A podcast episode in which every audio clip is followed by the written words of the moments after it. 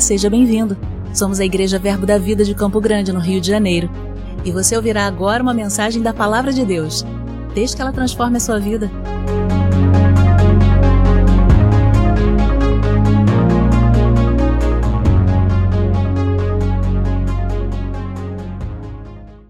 Deus é bom em todo tempo, amém? Em todo tempo Ele é bom. Aleluia. Eu sei, queridos, que às vezes a gente brinca, né? Mas glória a Deus, porque estamos num lugar onde o Espírito Santo tem liberdade, amém? Nós não estamos presos num, numa caixa, nós não estamos presos em, em, uma, em um, em um, sistema né, é, é, engessado, muito pelo contrário, nós damos liberdade ao Espírito Santo. Enquanto eu estava ali, estava vendo né, o pastor se movendo debaixo da direção do Espírito e, e, entregando de fato coisas tão preciosas à vida de pessoas. Sabe, queridos, que nós podemos usufruir de muitas palavras que foram liberadas aqui porque o Espírito Santo não tem filho preferido, amém? E porque você está no corpo, porque você está associado, porque você não é um mero espectador, você é, você está envolvido com aquilo que está acontecendo, você prova de coisas sobrenaturais, de frutos. Deus sabia que você está aqui, amém? Deus sabia que eu está aqui. E Ele organizou todas as coisas, então, glória a Deus por isso, glória a Deus porque nós provamos de todas essas coisas. Você se alegra com isso? Amém, glória a Deus. E agora a gente vai ter o nosso momento da palavra, nós vamos ter um momento de mergulharmos um pouco é, nas Sagradas Escrituras. E eu queria começar dizendo para você que Deus, nesse tempo, ele tem levantado uma geração para fazer a diferença no meio da sociedade. Se você congrega nessa igreja local, você tem já escutado isso sendo falado há algum tempo. Nós estamos falando sobre avivamento, sobre visibilidade, nós estamos falando sobre ser relevante para o mundo, amém? Porque nós não fomos chamados por Deus para ser alguma coisa apenas dentro das quatro paredes dessa igreja local, mas nós fomos chamados para brilhar a luz de Cristo aonde quer que nós possamos estar indo, amém? E se eu fosse dar um nome para essa ministração, na, na, realidade, me perguntaram qual seria o nome da ministração, e eu falei raio-x ministerial. Um nome completamente diferente, né? E de fato, se você pensa no nome desse, você vai pensar: meu Deus, vai ver uma coisa técnica, uma conferência de ministros, né? Vai ser formação de líderes, pastores e ministros, mas na verdade não, é porque a gente tem um conceito que às vezes se instala de maneira errada na cabeça de muitos cristãos, de muitos filhos de Deus. Quer pensar, quem é o ministro? É aquele que prega, é aquele que lidera, é aquele que pastoreia, é aquele que levanta igrejas, quando na realidade, de fato, né, são ministros, né, é o que nós chamamos de ministros muitas vezes de tempo integral, às vezes é uma pessoa que vive do ministério, mas todos nós temos um ministério, amém? Diga, eu tenho um ministério. Todo filho de Deus tem um ministério. Porque o, o que é um ministério? Ministério é um serviço, ministério é um chamado, ministério é uma vocação. Você foi criado para fazer alguma coisa. E entenda, isso tem que ficar muito claro para você. Né? Não é só dentro da igreja. Dentro da igreja nós temos uma colaboração, uma vocação, temos algo para fazer, mas também fora da igreja. Sabe, no condomínio que você mora, você tem um ministério. Deixa essa palavra para a ministração da igreja, já podemos encerrar, não é? No condomínio que você mora, você tem um ministério. No bairro que você mora, você tem um ministério. No trabalho ou na empresa que você faz parte, você tem um ministério.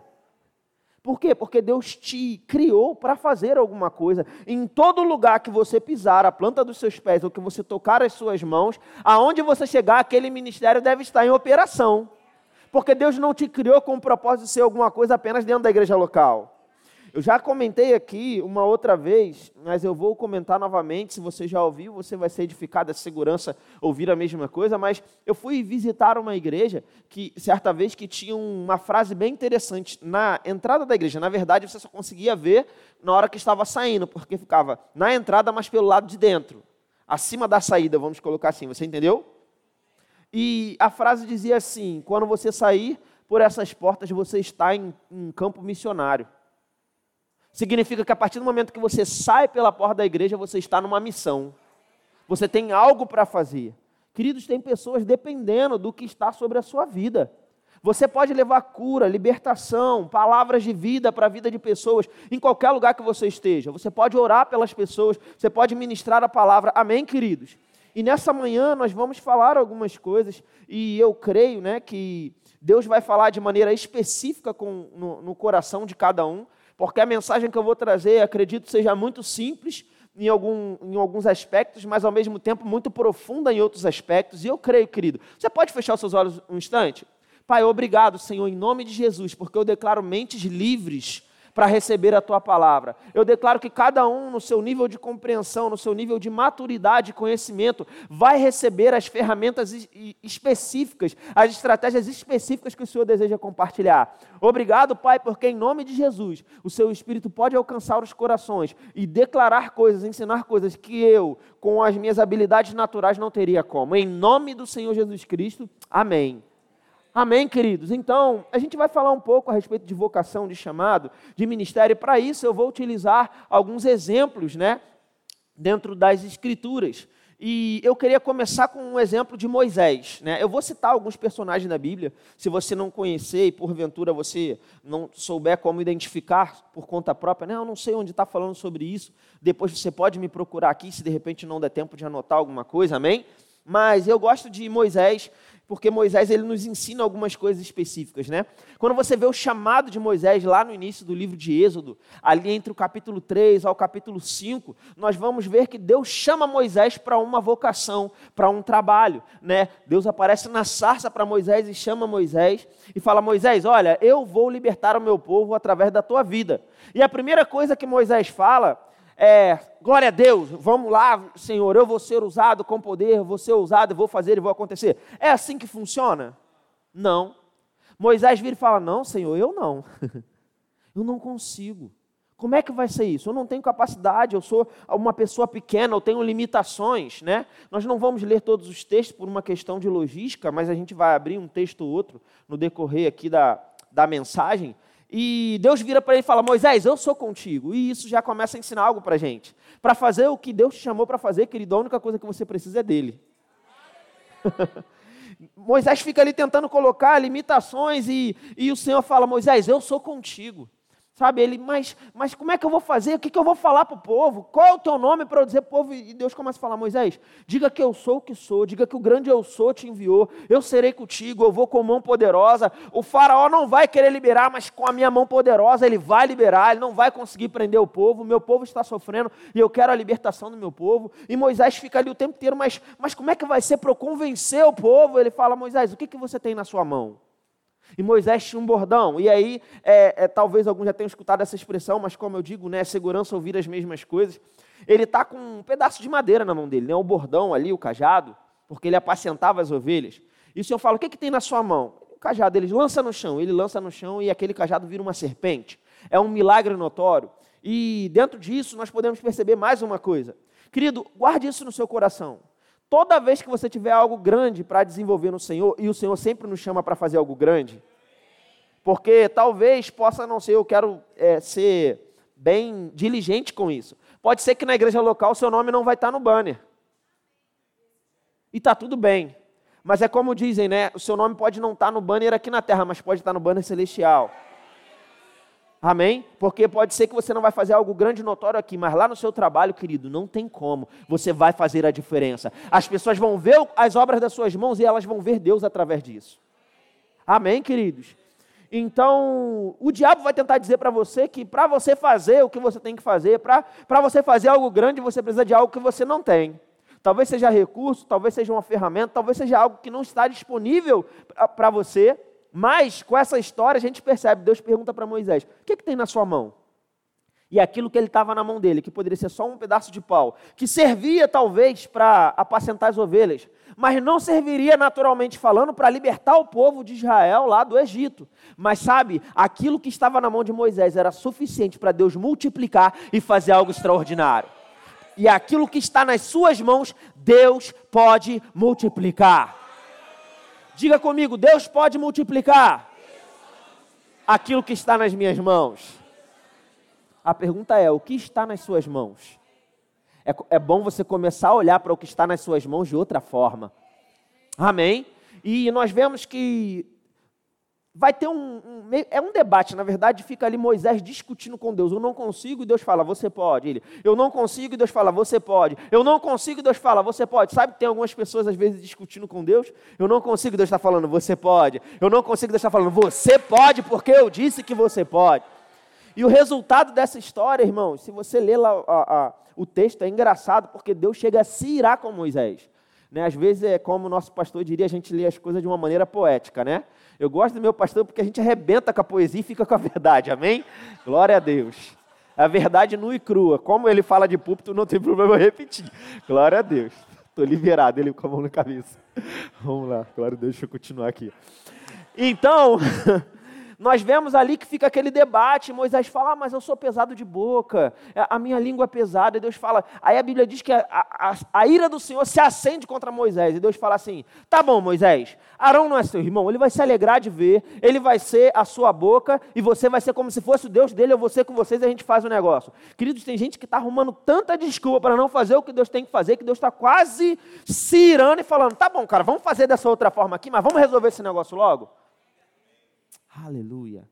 Que nós não sejamos aqueles que vão resistir àquilo que Deus quer fazer atra através da nossa vida.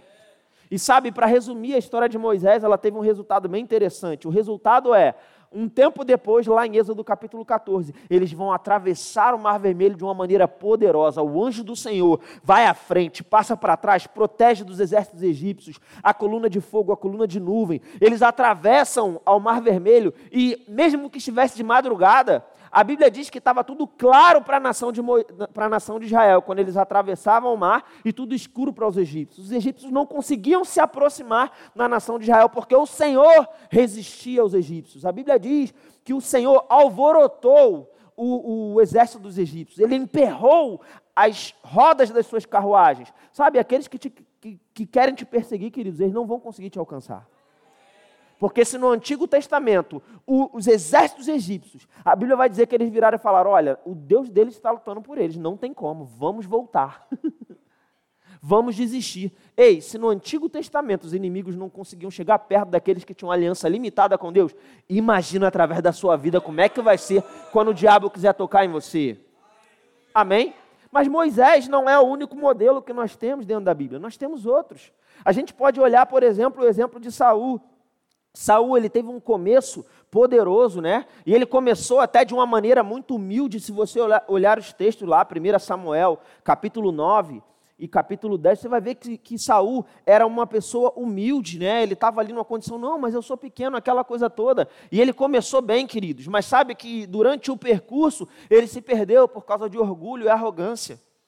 E é importante a gente lembrar que na caminhada nós vamos avançar. Irmãos, eu creio para a palavra que nós temos recebido, temos recebido. Deus vai te usar como outdoor nessa geração, do reino dele. Mas nós precisamos lembrar que, independente daquilo que nós avançamos, nós precisamos estar com o coração no Senhor. Sempre em humildade, em mansidão, amém? E Saul, por causa daquela condição, ele abandonou a humildade do início e ele caiu nós vamos ver que em um determinado momento, ele, ao, ao invés de esperar o profeta chegar para fazer o sacrifício, ele se antecipou e realizou o sacrifício. Naquele momento ali houve a queda de Saul. E isso nos ensina mais uma coisa: que Saul caiu porque ele resolveu fazer o que ele não foi chamado para fazer.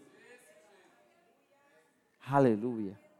E a gente tem que ter muito cuidado, queridos, porque às vezes, se a gente não, não, não vigiar, se a gente não tiver com o coração nas coisas celestiais, a gente começa a desejar fazer aquilo que a gente não foi chamado para fazer. Irmão, cuidado, nunca deseje título, cargos, nunca deseje visibilidade natural, que possa ser uma visibilidade sim, mas naquilo que Deus te chamou para fazer, amém? Não podemos deixar o mundo entrar dentro da igreja e nos afetar. Porque essa é a visão do mundo, um querendo aparecer mais do que o outro. Aqui não, queridos, aqui nós estamos aqui para servir ao Senhor, nós estamos aqui para dar liberdade ao Senhor. A gente é, é, vai se adaptar para fazer as coisas conforme a vontade do Senhor, amém, irmãos? E Saul ele caiu, e o resultado da vida de Saul é Deus levantou outro. Diga comigo, Deus levantou outro. Irmãos, eu não queria estar nessa condição de ser chamado por Deus para fazer uma coisa e chegar ao ponto de Deus ter que levantar outro para fazer o que eu tinha que fazer. Porque sabe de uma coisa, Deus não vai abrir mão de você. A Bíblia diz que o chamado e a vocação de Deus é irrevogável. Amém? Mas sabe que se você não fizer aquilo que tem que, tem que ser feito, Deus vai levantar outro. E se o outro não fizer, Deus vai vir para levantar outro, e outro, e outro, e outro, e outro. Por quê? Porque aquilo que Deus almeja fazer, Ele vai chegar ao final para fazer aquilo que tem que ser feito. Amém? Aleluia! Então eu creio, eu declaro sobre a sua vida em nome de Jesus. Deus não vai ter que levantar outro para fazer o que você tinha que fazer. Eu creio, irmãos, nessa igreja local, ou se você está aqui como convidado, aonde quer que você congregue, com, possa estar congregando, eu creio que não vão haver pessoas sobrecarregadas trabalhando na igreja porque você está se omitindo de fazer aquilo que Deus te chamou para fazer. Eu vou falar isso de novo. Eu creio que não vão ter pessoas sobrecarregadas dentro da igreja, porque existem pessoas que estão se omitindo e não fazendo aquilo que Deus a chamou para fazer. Nós seremos fiéis para fazer tudo o que Deus nos chamou, dentro da igreja e fora da igreja local.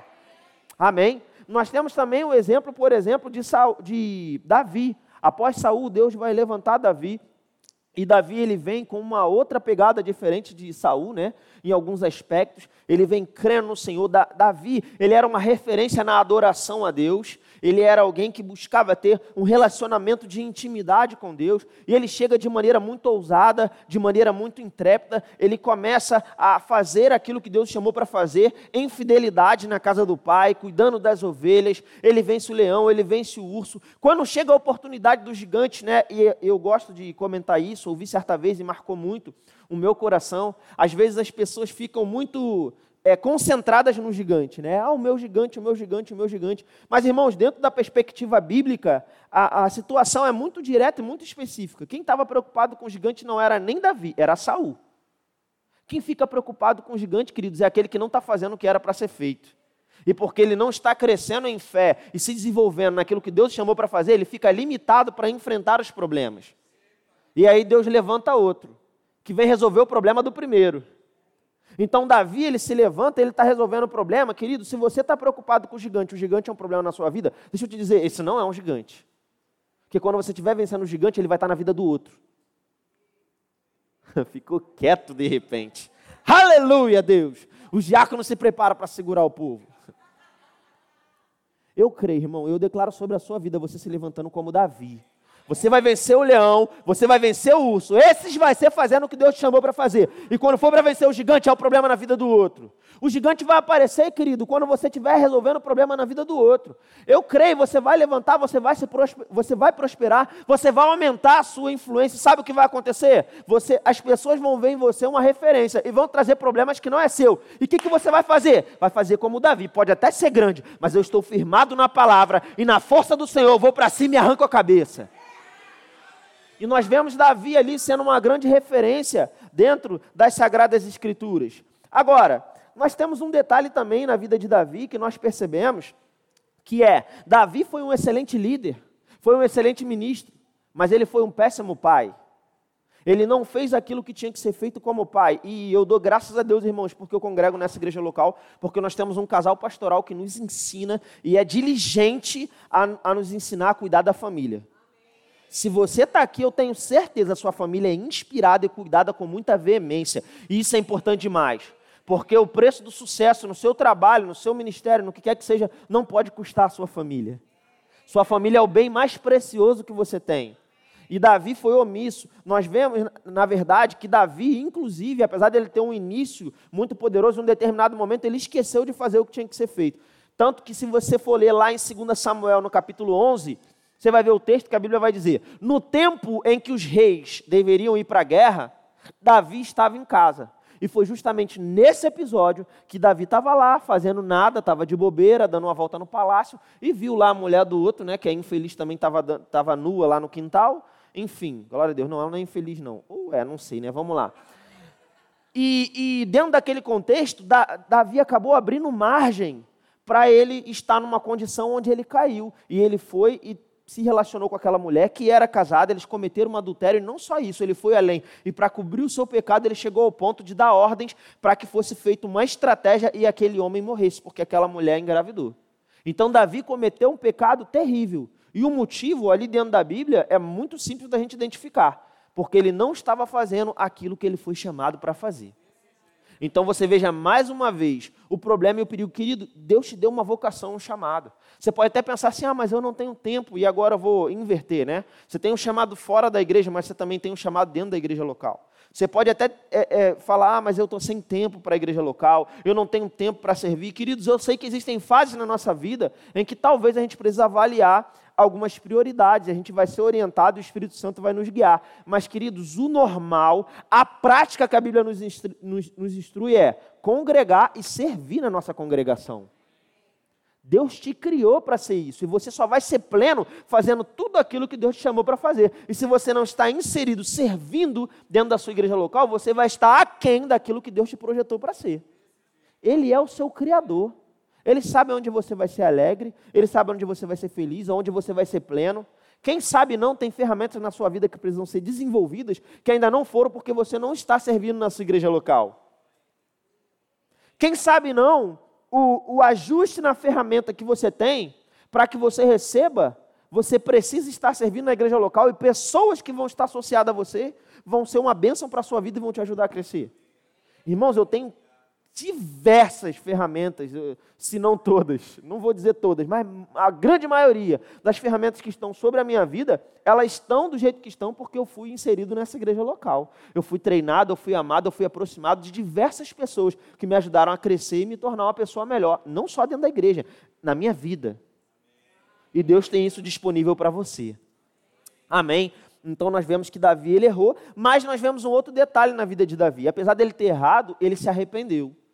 Então, a Bíblia vai dizer que ele é um homem segundo o coração de Deus. Então, queridos, a questão não é se errou, se não errou, mas aonde está o teu coração. Porque se você errar, você precisa voltar para o lugar.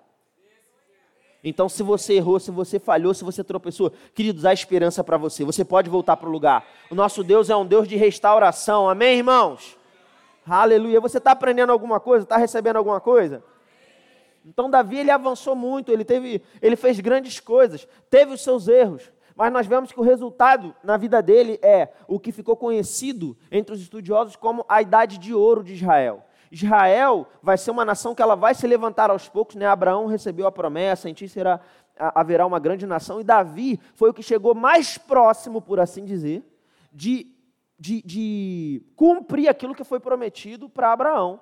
Porque a nação de Israel era uma nação poderosa, tão poderosa que muitos é, céticos, né, historiadores, afirmaram durante muito tempo que esse rei Davi não existiu, era impossível. Isso era uma figura lá da cultura judaica que inventaram. Mas aí, em tempos próximos, aí, entre o ano 1900 ou 1800, se não me falha a memória, eles acharam inscrições de povos inimigos que escreveram sobre o rei Davi, que era um rei poderoso, e a nação de Israel era, era a nação provavelmente mais poderosa de toda a terra.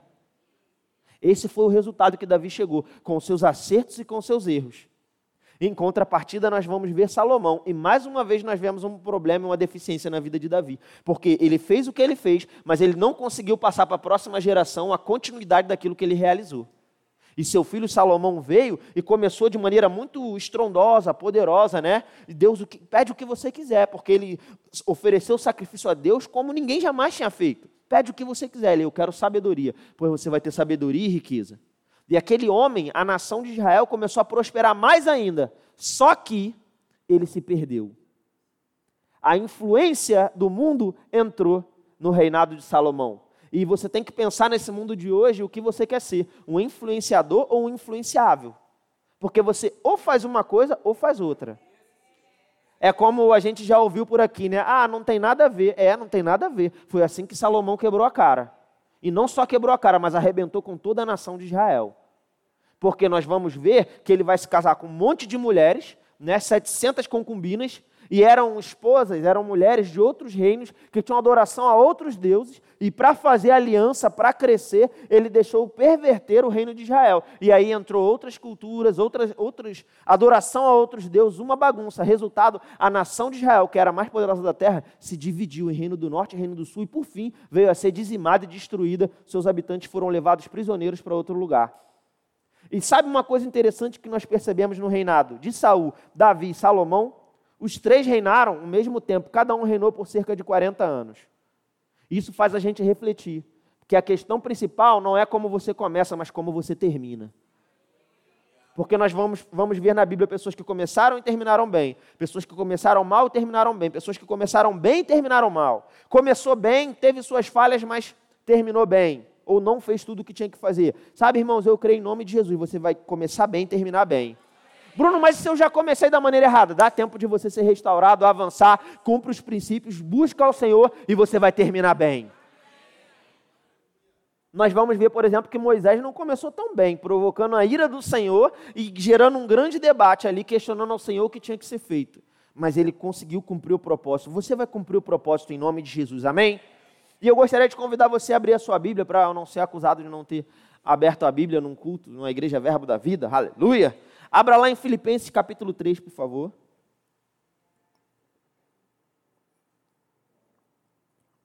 Irmãos, nós estamos aqui compartilhando coisas preciosas, amém? E eu sei que o Senhor vai alcançar você nas suas necessidades. Talvez você vá observar coisas que você já viveu e que você não tinha tentado. Talvez você vai perceber coisas que você está vivendo. Pode estar acertando em uma, errando na outra. E talvez, querido, guarde isso no seu coração, há coisas que você vai precisar em algum momento. Amém?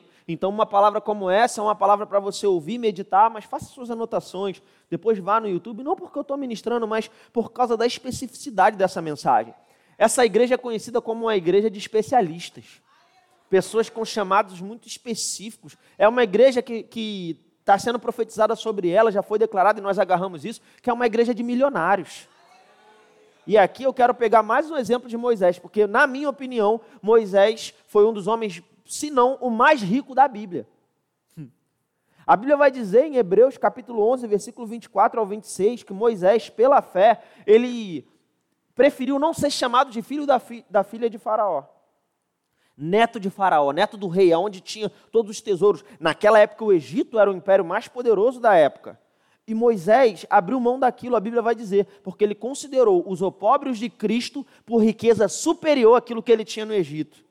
Então, querido, na verdade, você ter ou não dinheiro, irmãos, glória a Deus, porque nós vivemos numa sociedade em que não somos perseguidos por causa do Evangelho pelo Estado, amém? Glória a Deus por isso, o governo não impede a gente de cultuar, a gente não vive uma perseguição como alguns países. Glória a Deus porque o nosso sistema econômico, você ser cristão ou não ser cristão, não vai afetar em nada e você pode prosperar e ser um milionário, amém? Nessa nação. Mas, querido, se para cumprir o meu propósito eu tenho que abrir mão de recurso, de dinheiro, do título, do que quer que seja, eu prefiro ficar com o pobre de Cristo. Eu fico com os olhos na eternidade, amém? Porque ser rico de verdade é primeiro ser rico espiritualmente. E então, isso vai se manifestar do lado de fora, onde eu vou ser suprido em cada uma das minhas necessidades. Porque o dinheiro não vem para me suprir, mas para suprir o meu chamado, a minha vocação, as minhas necessidades e alcançar a vida de outras pessoas. Amém, irmãos?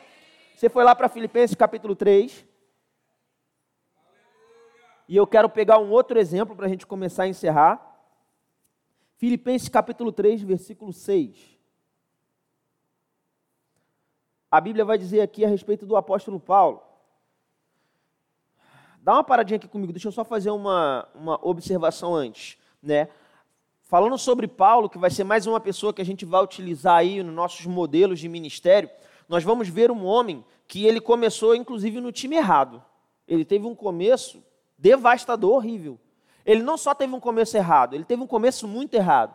Porque ele começa ali, ele está ali como um fariseu que persegue a igreja e é responsável por pessoas blasfemarem contra o Senhor, por pessoas abandonarem o evangelho na época do início da igreja. Ele foi responsável por isso, ele era, ele era uma das pessoas que liderava isso. Né? A Bíblia vai dizer que Estevão, que foi o primeiro mártir né, cristão, o primeiro que morreu em nome de Cristo, nós vamos ver que as roupas deles é, a roupa dele caiu, foi depositada aos pés de Saulo, que era esse jovem perseguidor. Se a gente for pegar de uma ótica natural, ele inclusive teve uma conversão humilhante.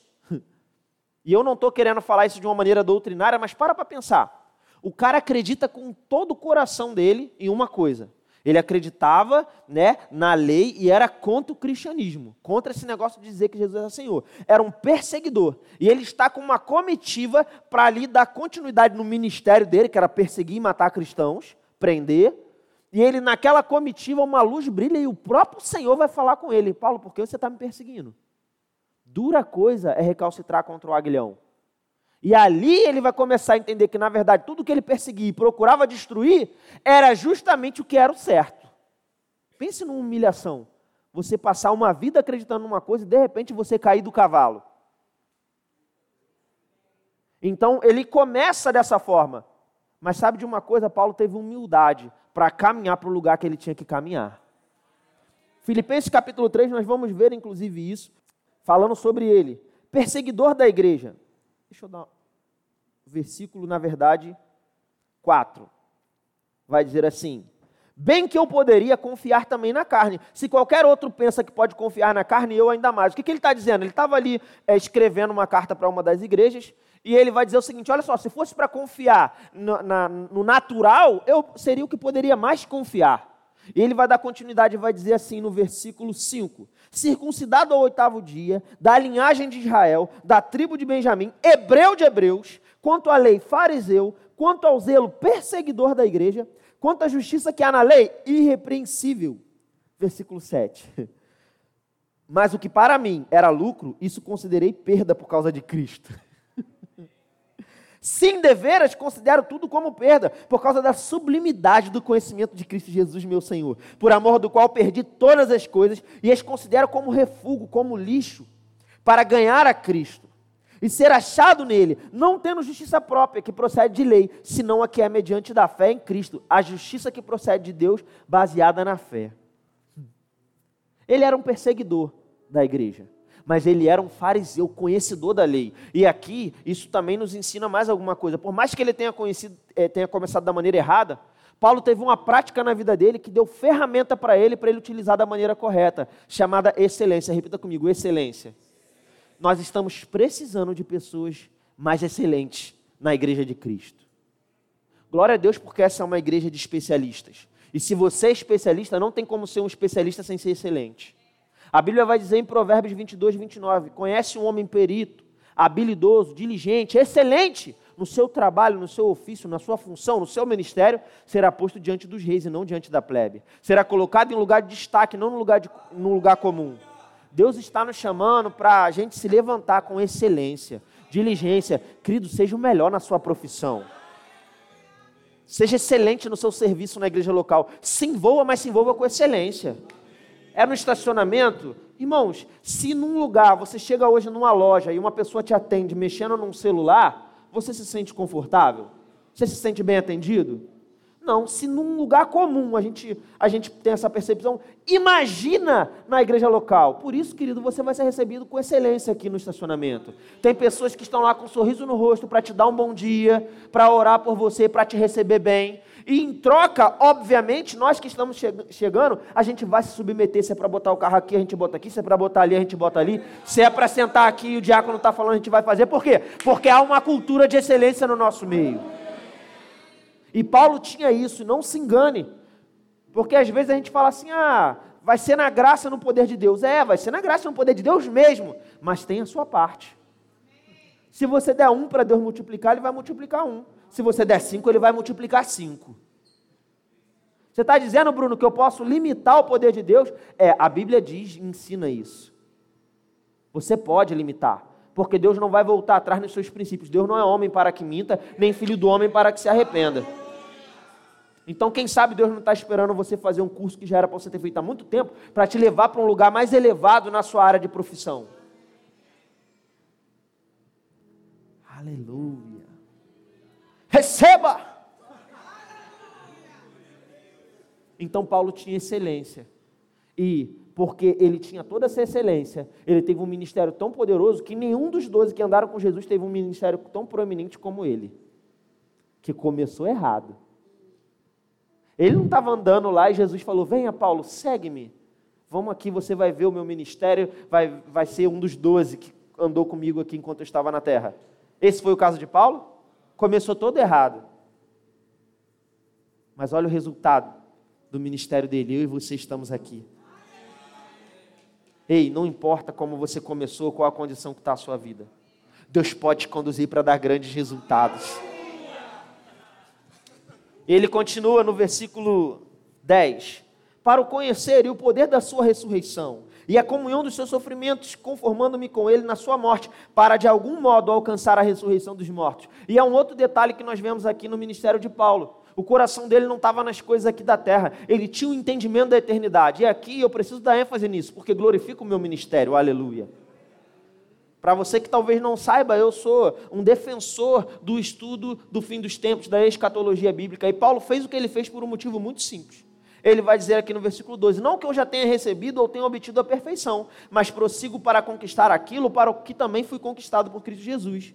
Irmãos, quanto a mim, não julgo havê-lo alcançado, mas uma coisa faço, esquecendo-me das coisas que para trás ficam e avançando para as que diante de mim estão, prossigo para o alvo, para o prêmio da soberana vocação de Deus em Cristo Jesus. Esse prêmio que nós vamos encontrar com Ele, que nós vamos receber quando encontrarmos com Ele nos ares. Amém, irmãos? Você já viu que no nosso raio-x de todas essas referências bíblicas já deu para a gente aprender bastante coisa, amém? Agora, tem um detalhe na vida de Paulo que eu acho poderoso demais. Ele não era guiado por aquilo que ele via, ele era guiado pelo Espírito. Irmãos, isso não é só uma matéria clichê do rema, ser guiado pelo Espírito, não. Irmãos, isso é uma ferramenta poderosa, é um princípio poderoso para nós vivermos a vida que Deus tem para nós aqui na terra. Chega de um tempo de crente ah, porque eu tenho paz para fazer aquilo ali. Deixa de ser cara de pau. Tudo tem paz, mas você não gastou tempo em oração, não percebeu os princípios. O que, que adianta? Ah, eu tenho paz para sair daqui e ir para lá. Mas você conversou com o líder, você buscou sabedoria, você. É claro que você é guiado por Deus, mas irmão, tem muita coisa que Deus não vai te dar, nem um sim, nem um não. Você é grandinho o suficiente para decidir. Agora eu preciso gastar tempo me rendendo diante da presença do Senhor e intimidade com Ele para eu ter certeza do que eu tenho para fazer senão eu vou ficar me movendo por achismo. Paulo, lá em Atos, capítulo 19, versículo 21, a Bíblia vai dizer que ele resolveu, decidiu em seu espírito ir para Jerusalém. Irmãos, a, a, o panorama não era bom, não. Quando ele prega em Atos capítulo 20, do versículo 22 ao 23, ele está falando ali com os presbíteros que ele treinava, ele fala, olha só, eu não tenho nenhuma garantia em mim, a não ser que está me aguardando problema, provação, tribulação e cadeia, eu vou até ser preso. Mas ele tinha convicção do que ele era chamado para fazer. Querido, quando você tem convicção do que você é chamado para fazer, não importa o que tem do lado natural, você avança. Em Atos capítulo 21 se reuniu com a igreja, ó. Aí veio o profeta. O profeta faz umas coisas diferentes, né? Faz umas coisas assim, os Paranauê. Aí o profeta veio, pegou o cinto de Paulo, ligou a mão e o pé. Né, ele podia só falar, mas ele foi lá, ligou a mão e o pé, né? Profeta, ame os profetas. Aleluia. Eu amo os profetas, tá, gente? E aí ele vai, ele vai dizer: olha, o, o Espírito Santo está dizendo que isso aqui vai ser feito com o dono desse cinto quando chegar em Jerusalém. E os irmãos entraram em desespero, né? Porque uma mensagem dessa está avisando o quê? Para Paulo não ir? Olha aí. Mas ele decidiu aonde? No Espírito. Se foi no Espírito, não tem nada do lado de fora que possa mudar aquela vocação e aquele projeto. Paulo decidiu em seu espírito ir a Jerusalém. E os irmãos da igreja começaram, Paulo, por favor. A Bíblia vai dizer que eles tentaram constranger Paulo a não ir para Jerusalém. E Paulo vira para ele e fala assim: ó, por que vocês estão fazendo isso? Constrangendo o meu coração. Eu decidi no meu espírito, já estou parafraseando. E ele vai dizer: Isso está escrito. Porque eu não estou pronto só para ser preso, mas eu estou pronto até para morrer pelo nome de Jesus. Ei, meu irmão, você não vive por causa de algo que está aqui na terra. Você vive por causa de um rei que está sentado no trono no céu. Você não é daqui. A sua pátria é celestial. E quando você entender isso, meu irmão, independente da circunstância, você vai avançar. Paulo foi chamado para pregar aos gentios, aos judeus e aos reis, e ele cumpriu o seu ministério. E nós temos aí quase todo o Novo Testamento é, é, é resultado de influência da vida do apóstolo Paulo. E não só isso, irmãos, tinha gente, muita gente querendo matar Paulo. E você já ouviu falar qual foi a primeira agência pró-cristã? Foi o Império Romano, que era contra os cristãos. O governo que era contra os cristãos foi a primeira agência pró-cristã. Por quê? Porque eles que protegeram Paulo. Aquilo que era para eliminar o cristianismo, aquilo mesmo se tornou a catapulta pela qual o cristianismo avançou mais e mais. Porque Paulo, quando foi preso lá na Itália, e você pode ler no final da carta aos Filipenses, nos últimos versículos e último capítulo, você vai ver que Paulo fala assim: olha só, os irmãos que estão aqui comigo vos saúdam, todos da casa de César vos saúdam. Ou seja, o pessoal aqui que é tudo do imperador, são tudo romanos, soldados. Se eu estou aqui, vida vai chegar. Eles estão se convertendo, inclusive eles estão saudando vocês também. Então, meu irmão, avança. Eu declaro sobre a sua vida, você vai dar grandes resultados. Amém e amém. Aleluia.